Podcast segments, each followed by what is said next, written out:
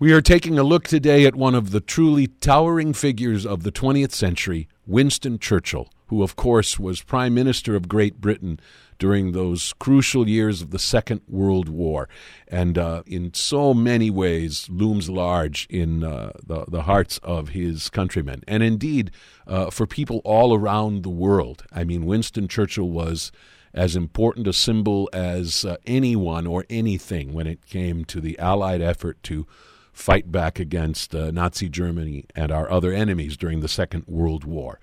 Of course, Winston Churchill is an incredibly complex and compelling figure, even beyond what he accomplished in leading Britain through the Second World War. And his life was a long one and an eventful one.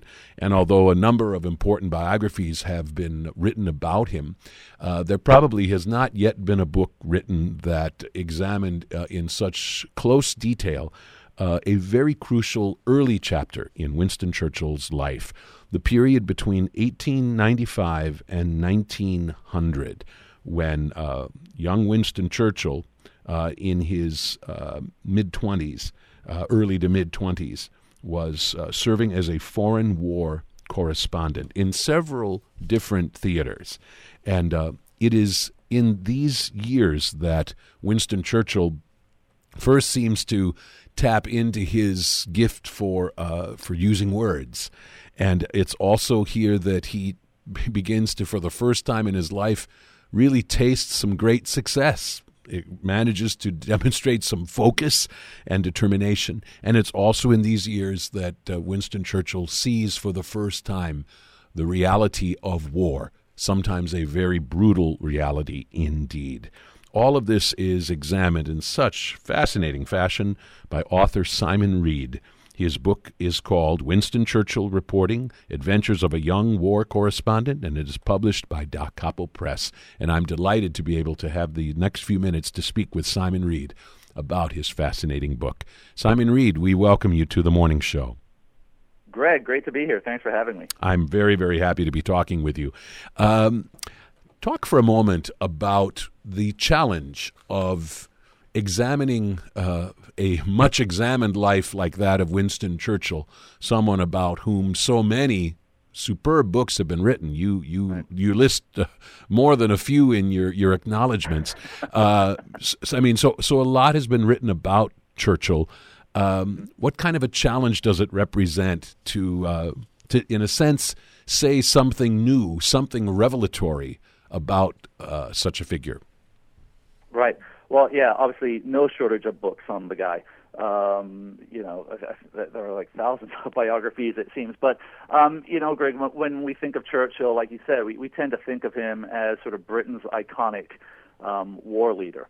And I've always been fascinated by what kind of shaped him into this character that he became, this figure that, still stands very large over history, as you said. And, when you look at Churchill's life, it's not short on accomplishment or adventure. And when you go back and you look at the very things he did, I think the most formative period of his life were the years 1895 to 1900 he spent as this war correspondent, for several reasons. Like I said, introduced him to the complexities of war. It helped hone his command of the English language, introduced him to the pleasures of cigars and whiskey, which are obviously famous Churchill vices. The challenge in writing a book about a guy like Churchill, who's been written about so much, I don't know if you're necessarily going to uncover facts that are, wholly new, that are completely unknown. But I think when it comes to Churchill, his life is so complex and so multifaceted that I think you can approach it from various angles, and you can present him perhaps in a light that many people might not be familiar with. People who've read biographies on Churchill that have covered his life in its entirety are probably aware that Churchill, worked as a war correspondent, but they might not be so familiar with sort of the details of the various adventures that he got involved in. So the challenge in writing Winston Churchill Reporting was to try and present him in a new light. And sort of in this book, he's sort of like the man of action. Right? He's a young adventurer. The experiences that he had on these foreign battlefields were both sort of, horrific, but also incredibly exciting. And when I was writing the book, Indiana Jones kept coming to mind, which might sound, strange, but it is. It's almost Winston Churchill in an Indiana Jones mode. I mean, he took active part in combat. He was in cavalry charges.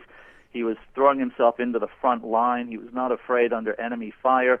And so I think hopefully, even if people have read a lot of Churchill biographies, hopefully if they read Winston Churchill Reporting, they'll come away seeing Churchill in a way that they've never really seen him before or think about him in a way they've never thought about him before.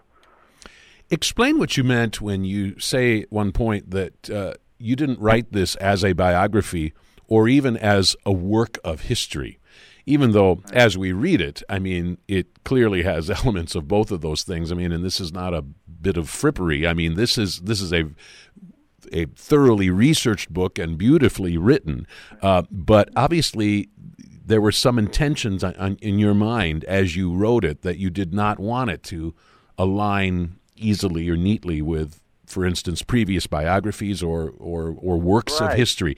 What were you after? What would you call this if not a biography or a work of history?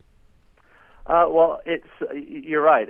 I don't sort of consider it either, although, like you said, it does have elements of both. And obviously the book, it's all, it's a work of nonfiction. It's all true.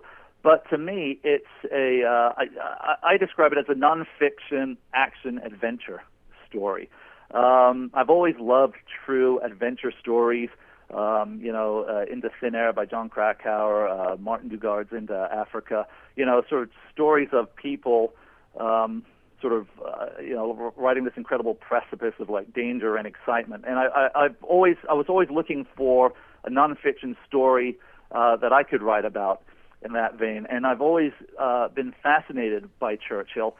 And I'd finished reading a Churchill biography a couple of years back, and had read about his the chapter I sort of glossed over his experiences as a war correspondent. As a former reporter myself, that kind of fascinated me, and so I started doing a bit more research, and I discovered that he wasn't just going off to these foreign battlefields and reporting. He was throwing himself into the action, and I just thought, this is a great action adventure story that hasn't really been written about in sort of great detail. There's never really been a deep dive on it. And the more I researched it, the more I found that it really was an action-packed story. And so, when you read a biography is like sort of like a chronological detailing of specific events and sort of analysis and whatnot.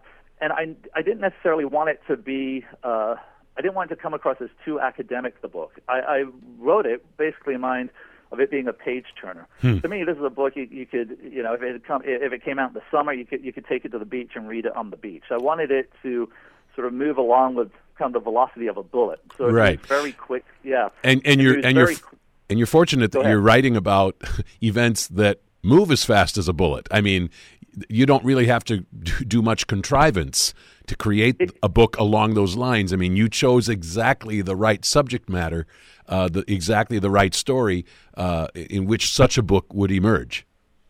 Exactly, yeah. The sort of campaigns that he was involved in were so, they were brutal, they were pretty horrific. They were not short on action. The book, it was actually, in a way, it was a very easy book to write because the story tells itself so well. And it's, of all the books I've written, this is the most fun I've had ever writing one because the material is just so rich and it's so entertaining. And hopefully that does come across when people read it. But the main intent was to, write sort of work of history, but one that's also like a real sort of barnstormer. Right. Before we dig into some details, could you just say a word about the process of researching this book and uncovering maybe at least a bit of information that hasn't been available in quite such fine detail as it is in this book? What were sort of the most valuable resources to which you turned in order to tell this story as richly as you do? There were two sort of resources that proved most valuable in writing the book. First and foremost are the articles he wrote for the various papers. He wrote for the Daily Graphic, which is obviously no longer around. That was a newspaper in London. He wrote for the Telegraph, which is obviously still around and doing well. And he wrote for the Morning Post, which is now a defunct publication.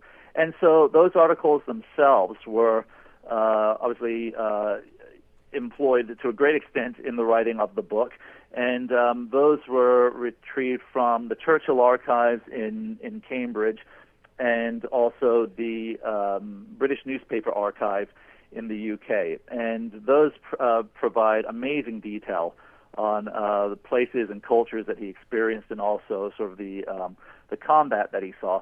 And then also his personal letters home also were used a lot. And they're interesting because you see another side of Churchill. You obviously see the side that he writes about in the newspaper articles, and then you see him voice his opinion about things in letters home to his mother. And I should say that when you look at some of the experiences he goes through in this book, you would think most men would write home, say, "My God, this is awful, and you know, I'm scared to death out here."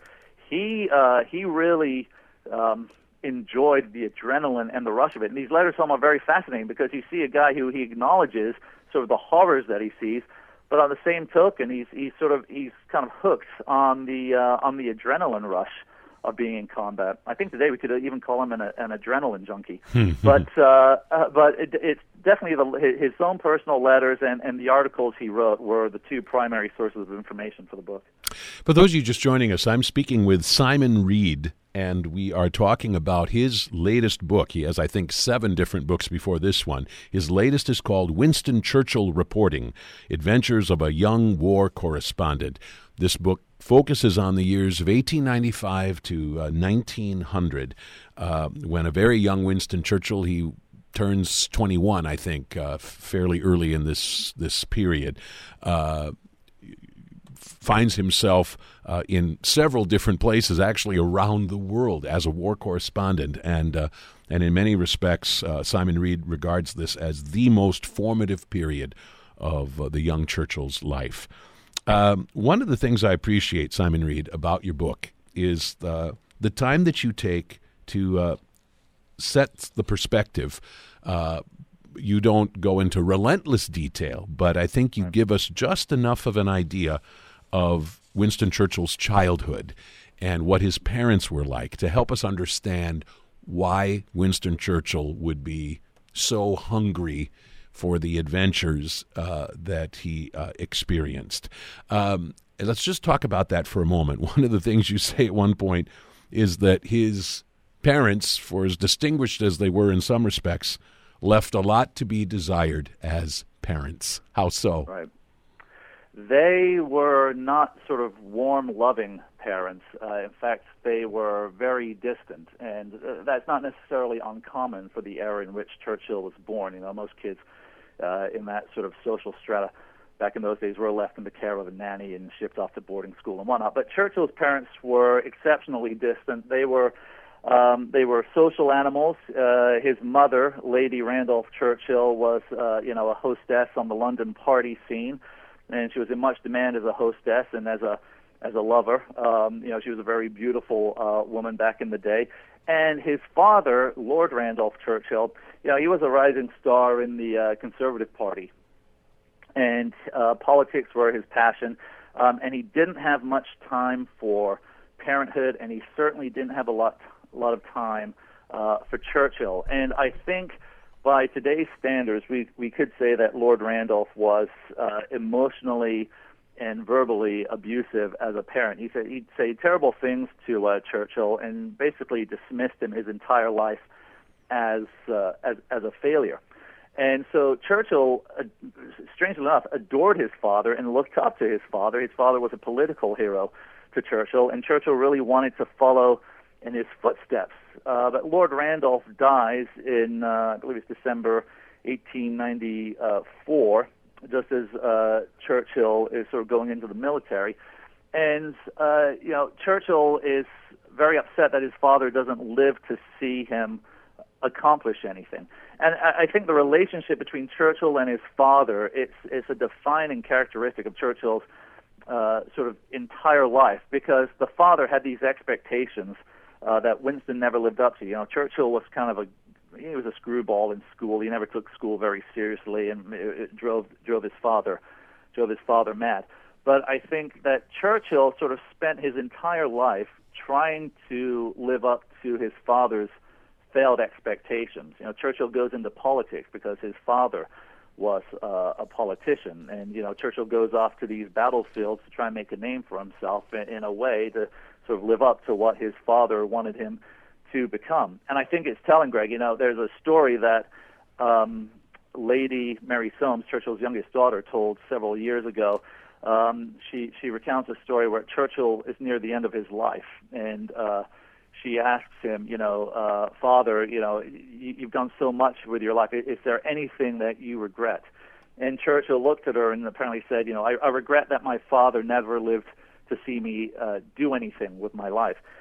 And I think that's pretty amazing, that a man who can accomplish as much as Winston Churchill did can still have a regret at the end of his life that his father sort of considered him a failure. And I think that sort of is sort of a vital clue in sort of trying to understand Churchill's motivation and aggressiveness in life. Right. Not that I want to defend for one moment Lord Randolph and the really brutal way that he treated his young son, but in fact, you describe young Winston as, at least in some respects, a failure at some of what he attempted. I mean, when we think about the towering figure whom he eventually became, it's interesting to read, for instance, about what a poor student he was, of how it took 3 tries for him to gain admittance to the Royal Military College, that he was somebody who lacked focus, who lacked drive, and so on. I mean, there was at least some ostensible reason for Lord Randolph's frustration and displeasure with his young son, even if we end up being sort of horrified at the way that he acted on it. It's true. I mean, Churchill was, by all accounts, a miserable student. You know, he did not pay attention in class. The thing with Churchill is, Churchill has a reputation for being, you know, stubborn throughout his entire life. And basically, you know, with Churchill did what Churchill wanted to do. You know, if he didn't want to do it, he didn't show much interest. And, you know, you sit there in school, you're having Latin jammed down your throat and mathematics and all this other stuff. None of that sort of ever really appealed to Churchill. It's interesting that as a student, the two areas that he excelled in are history and English.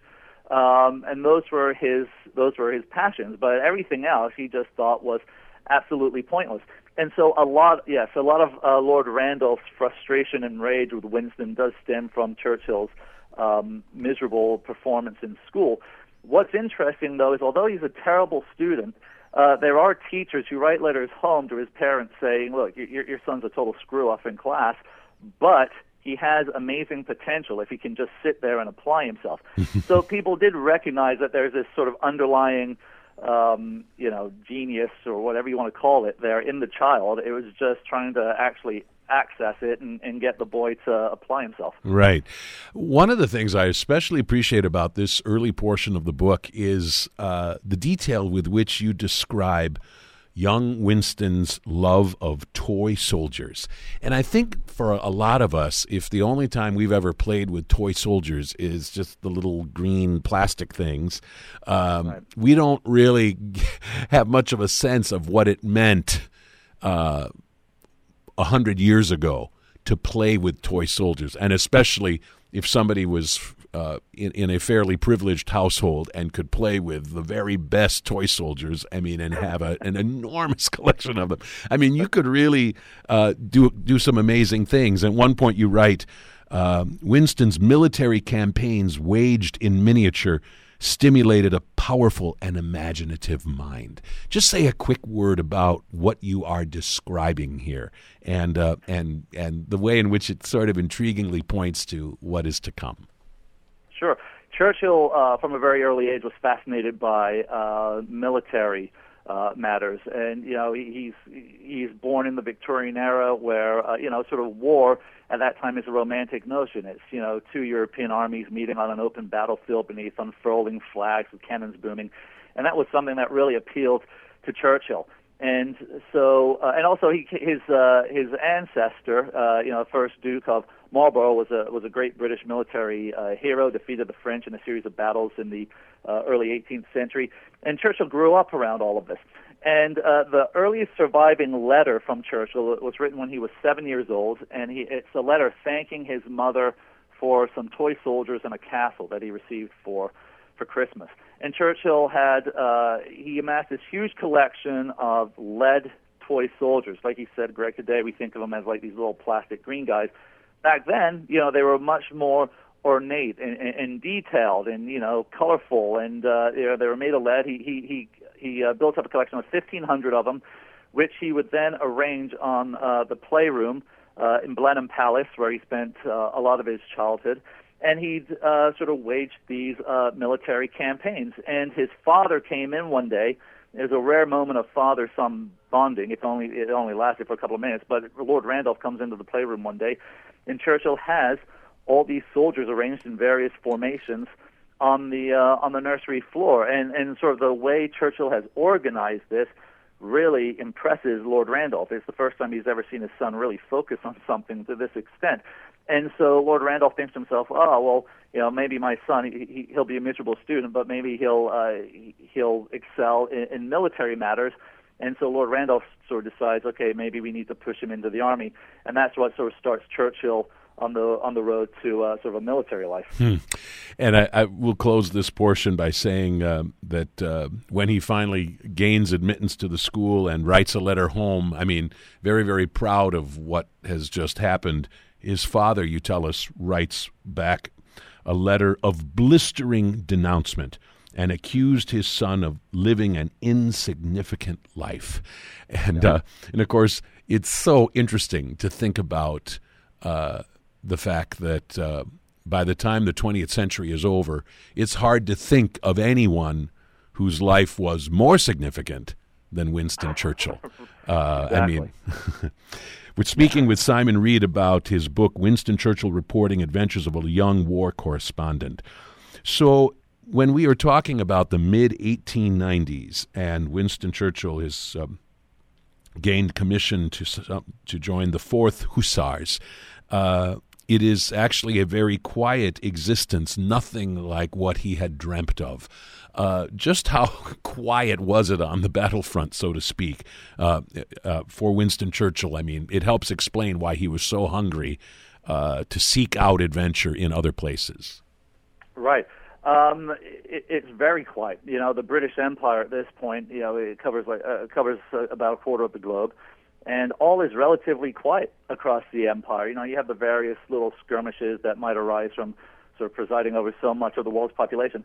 But there are no large military campaigns. You know, we're talking 1895 here. The last big European war was the Crimean War, which had been a couple of decades before. So there's not a whole lot going on. And the one thing Churchill loathed more than anything was boredom and inactivity. You know, he always had to be occupied doing something. And being in the army, he had expected to sort of go off and have some adventures, but that's not the case. He's sitting around in his barracks outside of London, sort of waiting for something to happen. And this is sort of the this is the thing that kickstarts the war corresponding career. Because while everything is peaceful with Britain's empire, the same can't be said for Spain. You know, Spain is a fading colonial power, and at this time they're trying to put an end to a rebellion in Cuba, where Cubans have risen up against their masters in Madrid. And Churchill reads accounts of this uprising in the London newspapers, and he decides, well, you know what? Nothing's going on around here. There's no prospect of me being sent anywhere. I wonder if I can go to Cuba and sort of check things out there for myself and just see how I do under enemy fire. You know, Churchill was always curious as to how he'd hold up under combat. And so, you know, he wanted to test his bravery. And so he saw Cuba as a good starting ground for this. And so he writes his mother a letter in October of 1895, and it says, like, "Dear Mama, this may come as a surprise to you, but I've decided to head off to a war zone in the West Indies." And his mother is very shocked by this, but she, you know, sort of goes along with it. And because Churchill is Churchill and his father was Lord Randolph and had all these political connections, Churchill is able to use family connections to make this happen. You know, family connections in the War Office, family connections in the Foreign Office. But, you know, with Churchill, it's not just a case of going off and having an adventure in Cuba. He's already thinking at this young age he wants to follow in his father's footsteps and have a political career. If you want to go into politics, though, you need a public profile. You need a platform you can stand on. And so Churchill sees this as an opportunity to perhaps start building his public persona. You know, what better way to distinguish yourself than by being brave in combat? And so he decides he's going to report on his experiences, and he ends up getting a contract, a commission with the London Daily Graphic to file 5 columns from the Cuban battlefront. And so off he goes in early November 1895 to Cuba with a stop-off in New York, and that's basically the start of what turns into sort of a 5-year adventure on these various battlefields. You write at one point, "Peace was not conducive to young Churchill's longing for adventure." And at another point you write, I love this line, "Battle was a worthy alternative to boredom, which to Churchill was the greatest sin." And, of course, what ensues is anything but boring. Just say a word about the unlikeliness of this assignment. I mean, what kind of strings had to be pulled in order for this to be possible for Churchill to be given this assignment? Right. Quite a few strings had to be pulled. First, the War Office had to sign off on it because, you know, Britain had no involvement in the conflict in Cuba. It was strictly between Spain and you know, the Cubans. And so, first of all, permission had to be granted by the War Office, which was granted, and then permission had to be granted by the Foreign Office.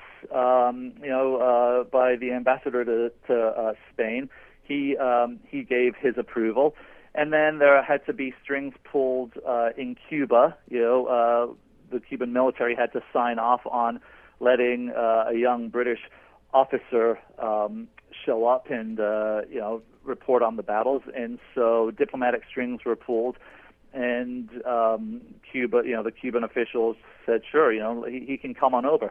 The key player in all of this and getting all of this done wasn't Churchill himself. It was Churchill's mother, Lady Randolph.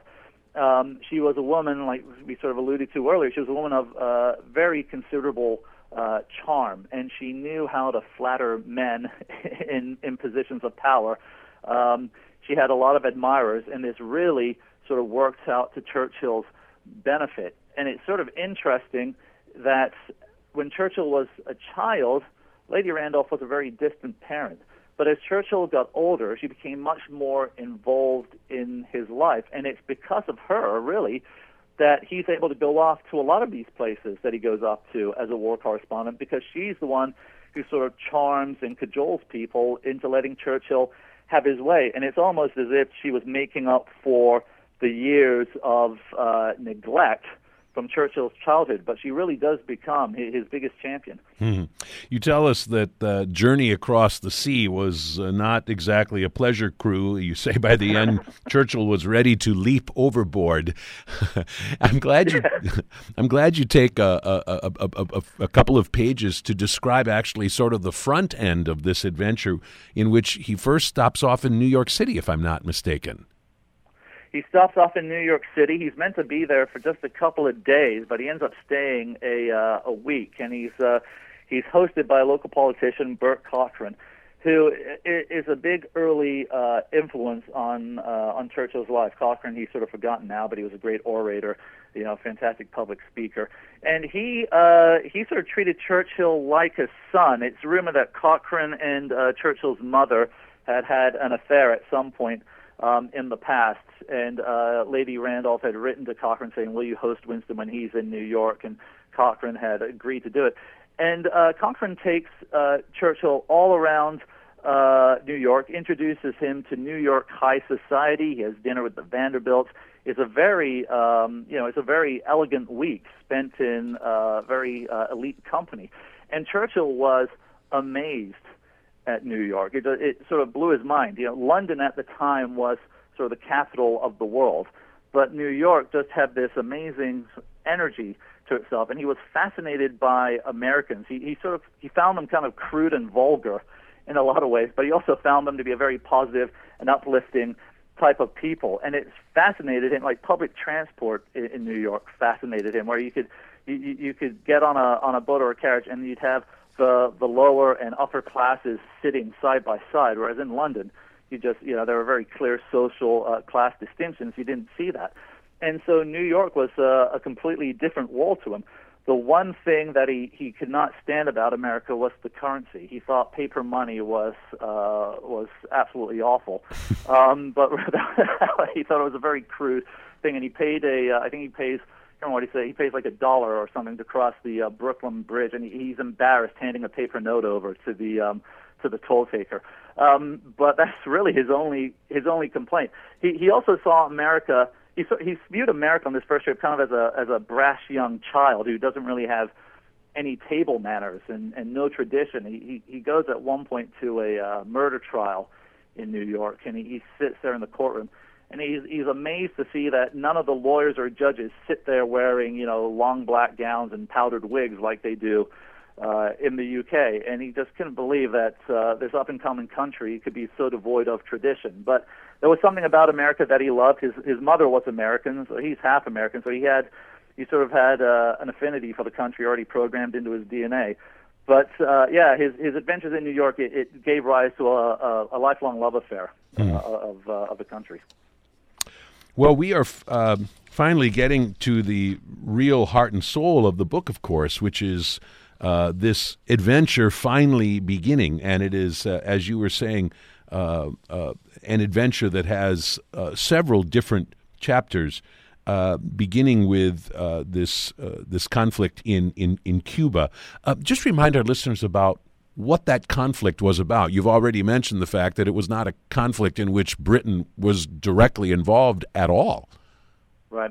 Yeah, it was basically the Cuban War for Independence. Cubans had risen up against their colonial masters in Madrid. Cuba was a nation rich in natural resources, in sugar and in tobacco, and Cuba or Spain was placing very heavy taxes on Cuba, and basically taxing the Cuban nation to death. And Cubans had enough and sort of risen up in rebellion. And so Churchill had gone over there. He was embedded with Spanish troops. He'd gotten permission of Spanish authorities in Cuba. And so he was embedded with Spanish troops. And he was attached to a Spanish column, basically, that was working its way through the Cuban jungle, giving supplies to the garrisons in the various Cuban villages dotted across the island. And so this is his first foray sort of into combat, and this is where he comes under fire for the first time. I believe it is during this conflict that he writes about a certain battle called the Battle of La Reforma. Am I remembering that right? Yeah, and with the Cuban campaign, he didn't really see anything that rises above more than a skirmish. What he sees is mostly guerrilla warfare, which leaves a very bad taste in his mouth. The Cubans would dart out of the jungle, fire at the Spanish column Churchill was a part of, and then retreat back into the vegetation. To Churchill, that was a very cowardly way of fighting. But sort of the campaign culminates in this Battle of La Reforma, where the Spanish troops Churchill is attached with finally come face to face with a Cuban army. And the battle doesn't last very long, and it's sort of anticlimactic in Churchill's point of view. And the Spanish win and force the Cubans back into the jungle. And then the Spanish don't even, take off after them. They kind of mill around. And Churchill, we sort of see a hint of Churchill, the future war leader here. Churchill is just disgusted by this. He goes, we've traipsed through the jungle for a week in the most horrendous conditions. you finally come face to face with the enemy, you defeat them, but you don't go after them to finish the job. And you know, Churchill, when it came to military matters, was very aggressive. Right. And so the Battle of La Reforma is sort of the big climactic scene of his Cuban adventure, although it leaves a lot to be desired in his mind. And he leaves, you know, not thinking very highly of the Cuban soldiers, but also he leaves with some criticism of the way the Spaniards conduct the war, too. This is one of the excerpts from his actual writing that I took the time to write down just because I thought it was an intriguing glimpse into the man he was going to become, as you say, but also an example of how already at this young age he writes very, very well. He writes at one point, this is Winston Churchill's words, "It seems a strange and unaccountable thing that a force, after making such vigorous marches, showing such energy in finding the enemy and displaying such steadiness in attacking him, should deliberately sacrifice all that these efforts had gained." I mean, that sums it well. Yeah, right. I mean, it sums it up extraordinarily well. And you remind us that it's right around his 21st birthday that for the first time he has bullets whirling through the air. I mean, and suddenly war is not about toy soldiers anymore. War is very, very real, although it is not as dramatic as he will experience in some of the later chapters. But nevertheless, This is his first taste of the reality of war. It is, and he actually comes under enemy fire on the morning of his 21st birthday. He gets up and he mounts his horse, and as the Spanish column is moving out, Cuban rebels emerge from the undergrowth at the rear of the column and start firing. And they're several yards away from where Churchill is. You know, they're quite a ways down the line from Churchill's spot. But you know, it's enough to sort of kind of give Churchill pause and realize that, oh my God, you know, I could actually get killed or injured here. And suddenly, like you said, it's not a game anymore. There's a real risk to it, but it sort of stokes his appetite for more. Hmm. What's interesting. Some of these first columns, if I remember correctly, from Cuba are published, but without Churchill's name attached to them, which mm-hmm. is very, very frustrating and offensive to him. And that's one of the reasons why he sets about to write a book, which ends up being well received, positively reviewed for the most part. And you tell us that never before had Churchill been praised in such fashion. Right. He actually writes a book following following a campaign he covers on the Northwest Frontier of British India, which is today sort of the border region between Afghanistan and Pakistan. And the fighting that he saw there was very fierce. British and Indian soldiers were in a campaign against the area's Pashtun tribesmen, which are the ancestors of today's Taliban. And just as you know, the fighting in that region in modern times is fierce, so it was very fierce back then. And Churchill sees a lot of horrible things on that campaign. But when he finishes the campaign, he finds the articles that he's written in the Daily Telegraph have all been published anonymously, which drives him absolutely nuts because he's putting life and limb. You know, he's risking his life for publicity. And so what he decides to do is he decides to write a book, and he discovers that there's another guy writing the book about the same campaign at the exact same time. And so he really applies himself hard. He starts writing this book in October of 1897, and in 2 months, just under 8 weeks, he writes an 85,000-word manuscript. Hmm. And, you know, Winston Churchill Reporting, that book's about 85,000, 90,000 words. You know, that took me a year to write. So he really pushed himself to the breaking point. You tell us never had he known such intense focus. He never had. He was writing up to 8 hours a day, you know, sitting in his barracks in India, his hand cramping. He really, it was a real accomplishment. And when the book does come out the following year, it receives, you know, very high praise. It's, you know, the critics all love it. He even receives praise from the British Prime Minister, Lord Salisbury at the time, who says it's wonderful. And it establishes Churchill as a rising literary star. You do recount how Winston Churchill saw some terrible things during this period, and sometimes it was the horrific bloodshed of the battle itself, and on more than one occasion he also witnessed barbaric behavior that really, in your words, left him deeply shaken, even though he was not a man easily shaken by much of anything, but he saw some truly terrible things, and this had to have a deep impact upon him. Just say a word about that. It did.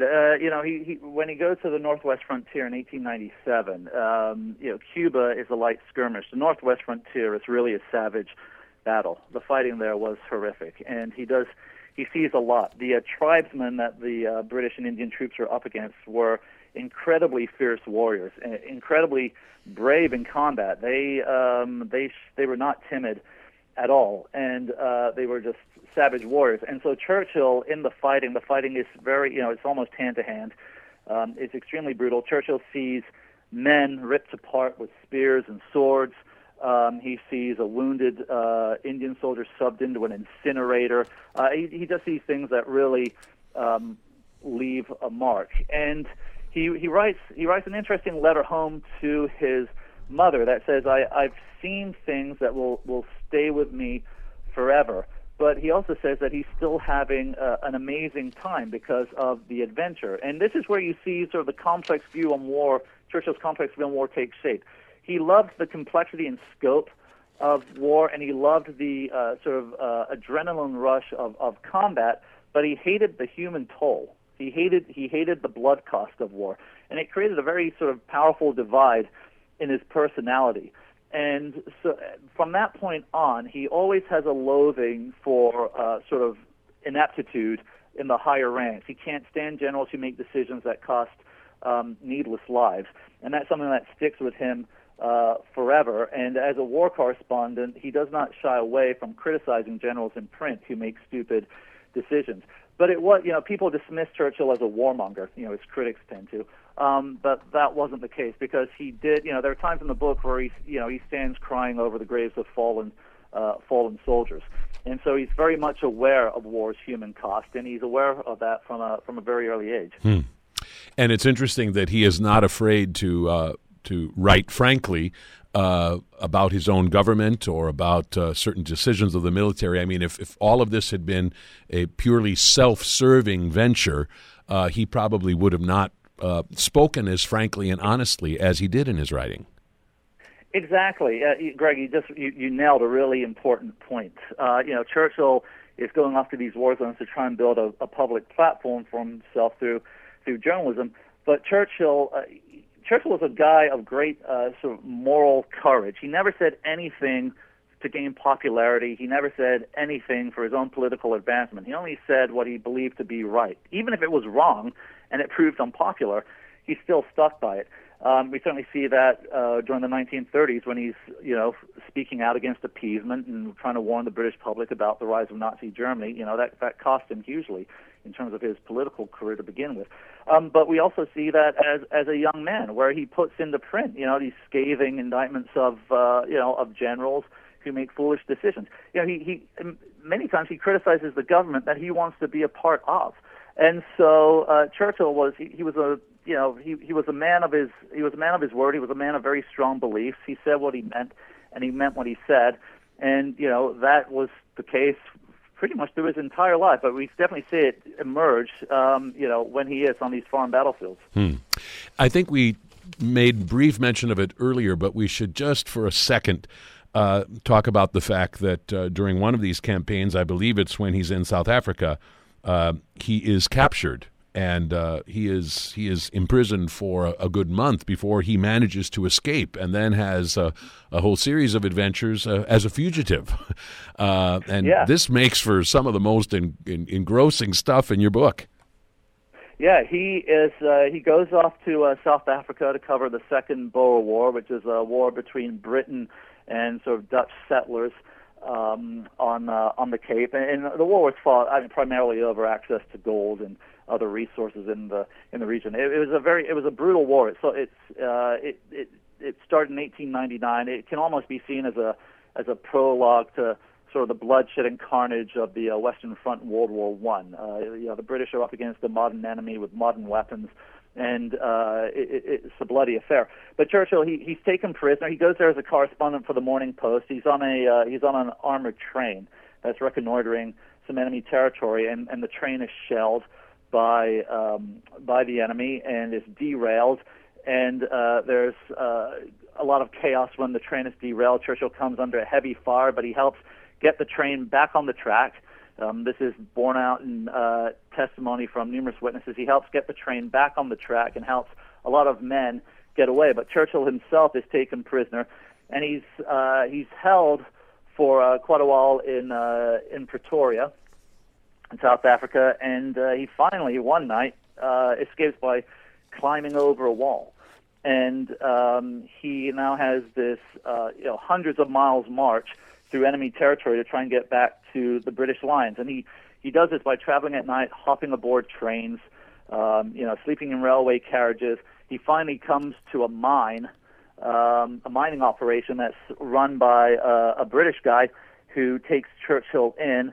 And Churchill lives for 3 days underground in a mine, being scurried over by rats and everything else. Is an awful experience.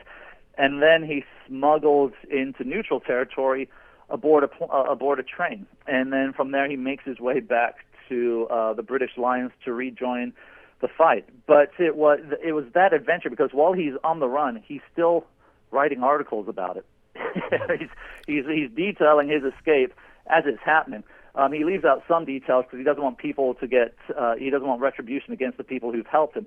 But when he finally returns to British lines, he's hailed as a hero. And when his articles are published back in the UK, he becomes a national hero back home. And that's when we see Winston Churchill, the young war correspondent, suddenly become Winston Churchill, a national figure. And of course, in 1900, he enters Parliament, and history begins to be made. At one point in your book, you say what forces, you pose this question, what forces shaped him into the man he became? He was, after all, 65 years old when he ascended to number 10 Downing Street, with a life behind him not short on accomplishment.